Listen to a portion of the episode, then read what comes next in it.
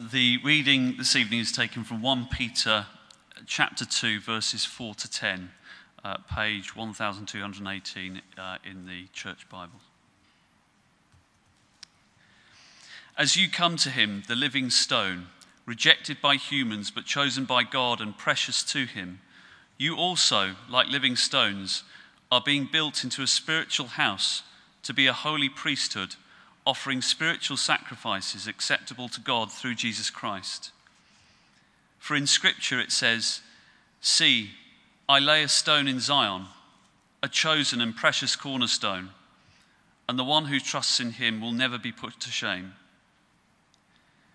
Now, to you who believe, this stone is precious.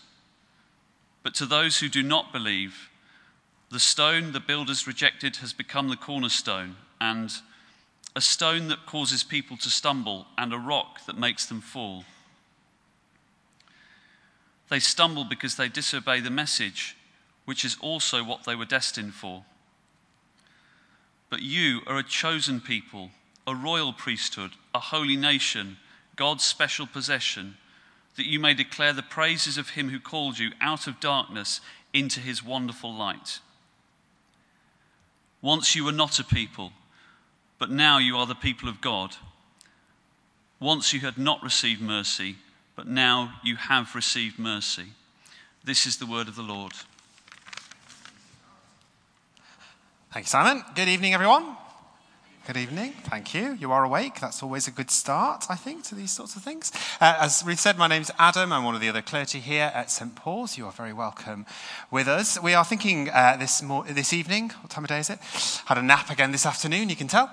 Um, this evening about this passage and being living stones a little. And um, I'm an apology that I have failed to provide you with three points. I have four points, uh, but they do all begin with the same letter so it's all okay. Uh, those four letters, words are secure, special, strange, and scrapped.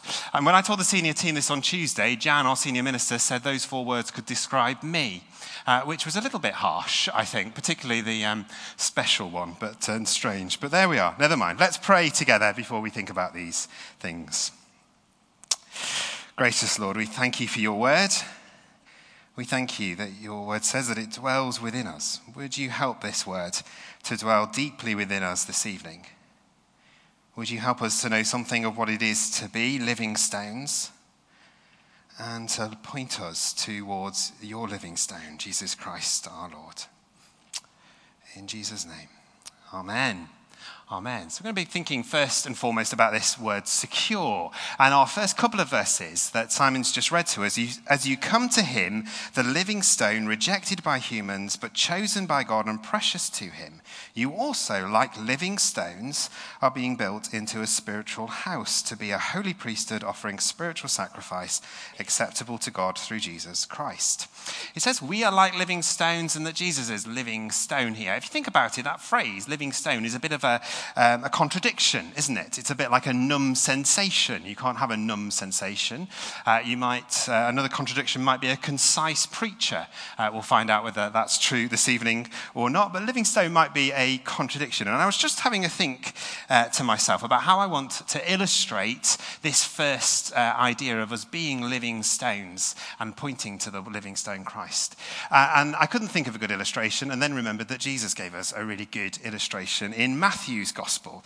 Uh, this is the parable of the wise and foolish builder. You'll probably remember uh, the wise builder builds his house on the rock, the foolish builder builds his house on the sand. This actually genuinely happened in my life. When I was 16, we moved to this house uh, in the Lake District. The Lake District, in case you're not aware, is where God spent the seventh day.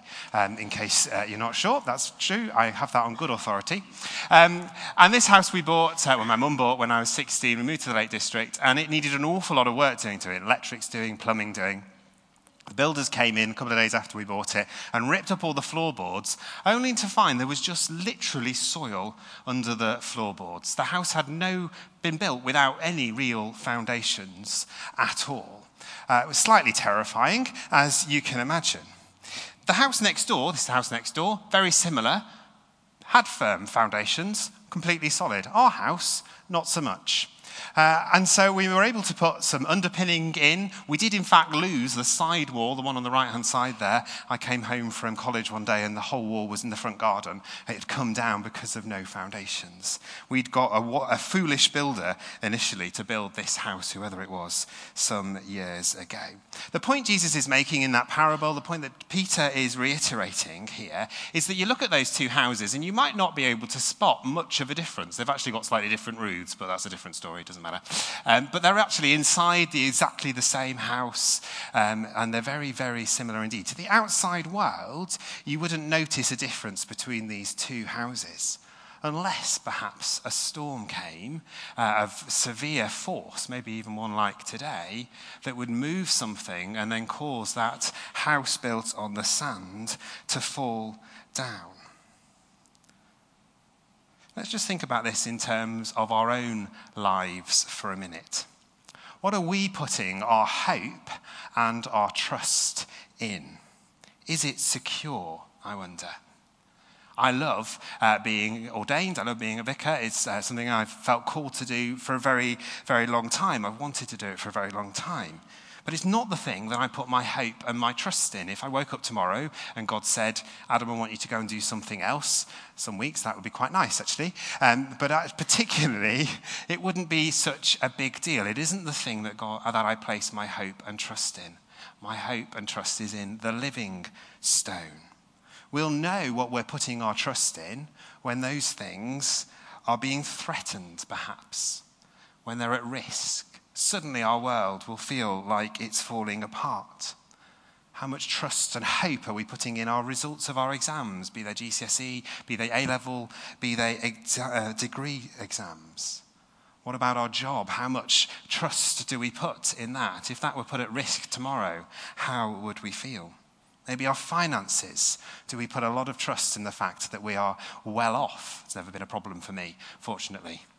What about relationships? Do we put so much trust and hope in those things, things that may well not be there tomorrow? Or do we, as Peter says, put our trust in the living stone, Jesus Christ, our Lord, a trust that is always secure?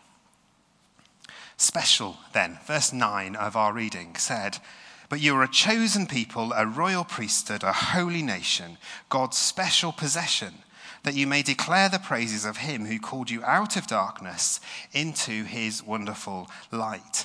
Uh, I heard it said a little while ago that all clergy in the Church of England have got one sermon, and basically they preach it every single time they preach, just with a different passage and shoehorn that sermon in. If I have one sermon, it's on identity, um, and so I'm going to shoehorn my sermon into this for a moment. If you've been here for any length of time, you'll have heard me talk about identity a lot. It's something that I feel really p- particularly passionate about. If you've not listened to literally any of the last sermons I've done in the last three years, you'll hear me talk about it some more. I just want to think about our identity in terms of these words that Peter uses here, particularly this word priesthood. Now, we'll have heard here before that in the Old Testament, the priests were the ones that ministered in the temple. Uh, and uh, we'll have also heard perhaps that the high priest was the one that was called to minister to what's called the Holy of Holies, the place in the middle of the temple where God resided. In the Old Testament, it tells us that this high priest wore bells around their tunics. And the, and the story goes that he also had a rope tied around his leg, so if he died in the Holy of Holies, he could be yanked out uh, and somebody wouldn't have to go in to, to get him. But Peter says here that we are a royal priesthood. And he's not just talking about those of us who are ordained. All of us have a new identity. We are all, as it says, God's special possession. That Holy of Holies that the priests used to minister to in the Old Testament, now, Paul says several times, 150 times, resides in us. God resides in us. Now, the priests in the Old Testament had a role to do in that temple. They had to minister to the Holy of Holies. They had to bring the prayers the, and the petitions of the people to God. They were to enter the courts with thanksgivings, it says a number of times. They were to give offerings to the Lord. If that Holy of Holies now lives in us, if we are God's special possession, then we as priests have a duty to minister to that, to bring God's, uh, the people's requests to the Lord, to enter his courts with thanksgiving, to give the Lord a pleasing and special offering. Do we know that we are God's special possession this evening? Do we know that we know that we know that God lives in us? As I say, over 150 times, Paul says that in the letters. Strange, then, verse 10 and on to the rest of the passage, which we'll look at in coming weeks. Verse 10 says, Once you were not a people, but now you are the people of God. Once you had not received mercy, but now you have received mercy. I think this possibly echoes the words of Jesus in John's Gospel, where it says, I have given them your word, and the world has hated them, for they are not of the world any more than I am of the world. My prayer is not that you take them out of the world, but that you protect them from the evil one. They are not of the world, even as I am not of it. We're called to be strange. We're called to be distinct. Some of you are doing that strange thing really well. Um, sorry. We're called to be distinct. There, is, there are lots of fights going on at the moment over who sets the culture in this world. That's been true for generations, but it's maybe particularly true at the moment. Regardless of whether that's issues to do with sexuality or abortion, whether it's to do with finances, whether that's global or how we deal with our own personal finances, whether it's social care or homelessness, whether it's immigration or the environment. We're called to not be distinguished by what the world says, but by, by what God says.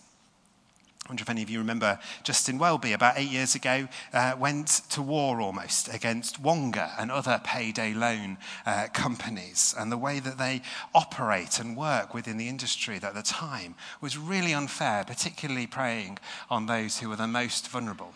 Unfortunately, Jeremy, um, Justin Welby didn't check, and the Church of England, in fact, invested in Wonga at the time, so he had to very quickly remove that investment as he was fighting against the injustice that they had.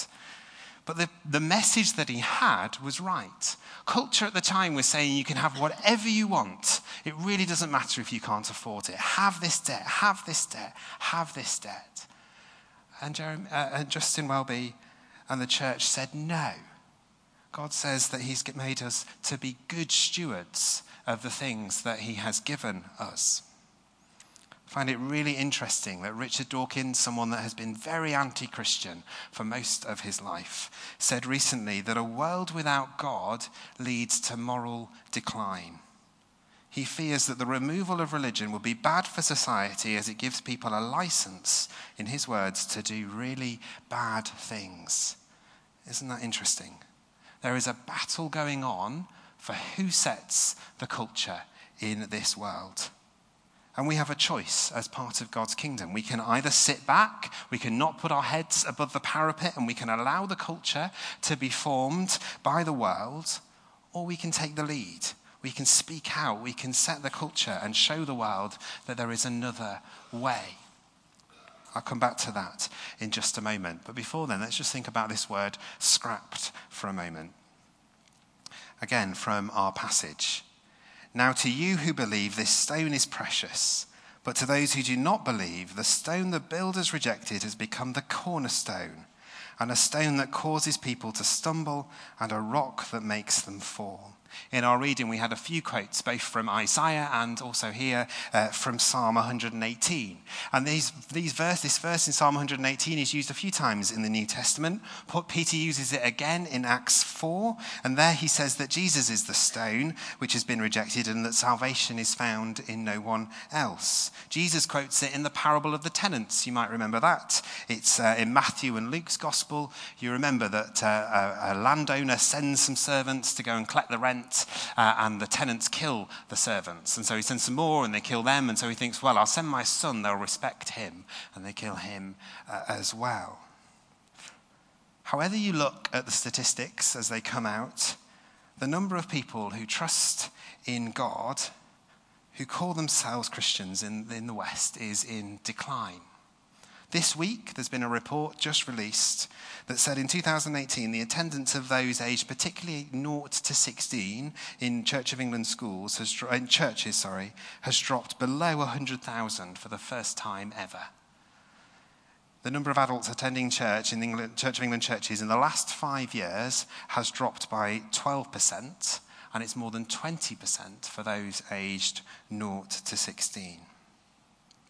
And it may be that you're here this evening and you know that you're one of those people who have, as this passage says, rejected that cornerstone, thrown it away. If that's the case, please don't leave here without talking to someone. We'd love to pray for you. But what about the rest of us? I wonder if anyone here has ever read this book. Uh, I think we've got a picture of it, possibly. There it is. It's called The Tipping Point uh, by Malcolm Gladwell. It's not a Christian book, it's not an anti Christian book, it's just not uh, a particularly Christian focused book. Um, at the start of it, Malcolm talks about something called the bystander effect. I don't know if there's any psychologists in the room or sociologists in the room that know anything about the bystander effect. The bystander effect, and forgive me, I've actually lent my copy to someone, so I haven't got the exact figures, but bear with me. The bystander effect says that if one person witnesses a crime, then there is a, something like a 95% chance that they will intervene in some way or another. So they'll either try and help or they'll phone the police. By the time it gets to five people witnessing a crime, that figure drops to 50%. That's called the bystander effect. The more people who witness something, the less likely they are to intervene. Now, in the tipping point in this book, Gladwell talks about in times in history where someone has done something, sometimes something not overly remarkable in the grand scheme of things, but that has gone against the flow of the prevailing culture and changed the course of history. He references particularly Rosa Parks, who many of you may remember, got so fed up with the way that black people were being treated in America that she decided she wasn't going to move to the back of the bus, which culture told her she should do anymore. And this small action sparked something of the American civil rights movement. I suspect if he were writing today, he might talk about uh, Greta Thunberg in terms of the work that she's doing in, in, in helping us to realize the environmental crisis that we have on our hands at the moment. There are a number of things that uh, both Rosa, Rosa Parks and Greta Thunberg have, a, have in common, common, I'm sure. I've just thought of three this evening. First and foremost, they have a deep passion for something that is wrong, that there is an injustice in the world that they need to fight against. Secondly, neither of them, truthfully, are people who you would normally describe as world leaders. Neither of them are people who are in positions of world leadership, by which that's what I mean. They're not presidents, they're not prime ministers, they're not queens or kings, they're not in world leadership. They are just normal people. I think Greta's about 17, I think, um, at school still. The third thing, which I think is crucial to what happened in both of those, and this is really transformational, so you might want to write this down. If you've gone to sleep, wake up for a minute. Because I promise you, the third thing that they have in common is really transformational for all of us. It's something we can do. The fact is, they did something. That's all it is. They literally did something. In Rosa Parks' case, she refused to move from the front of the bus. In Greta's case, she's tried really hard to speak wherever she can about her passion.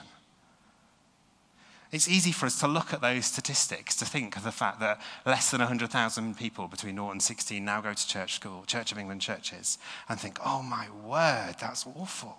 Someone should do something about that. Yes, someone should do something about that. What are you going to do? What am I going to do? That leads me to my last S. I lied, there are five um, this evening, but it's okay. It's a question. So what? What are you going to do? There are four things I've wanted us to think about uh, this evening. Do we know that our future is secure? Do we place our trust and our hope in God? Or are we placing our trust and hope in something else, something that's not secure, something that could easily pass away? Do we know that we know that we know that we are special, that God, we are God's special possession? Do we know that that Holy of Holies lives and resides in us? Do we know a calling to be strange in this world? Perhaps. Do we live out that calling, or do we try really hard to fit in with the world, being of the world as well as in the world? And how do we feel about this idea of having scrapped the cornerstone, the most precious stone? The cornerstone is the, in case you aren't aware, is the stone in the corner of the building, the one on which all of the weight rests. Some debate about whether it's the cornerstone mentioned here or the capstone, the one at the top of an archway. Either way, it's the foundational stone, the one that is of most importance, the one that much of this world has already thrown away. What are you going to do this evening in response, I wonder? Will you stand with me? Perhaps the band will come back and I'll pray for us.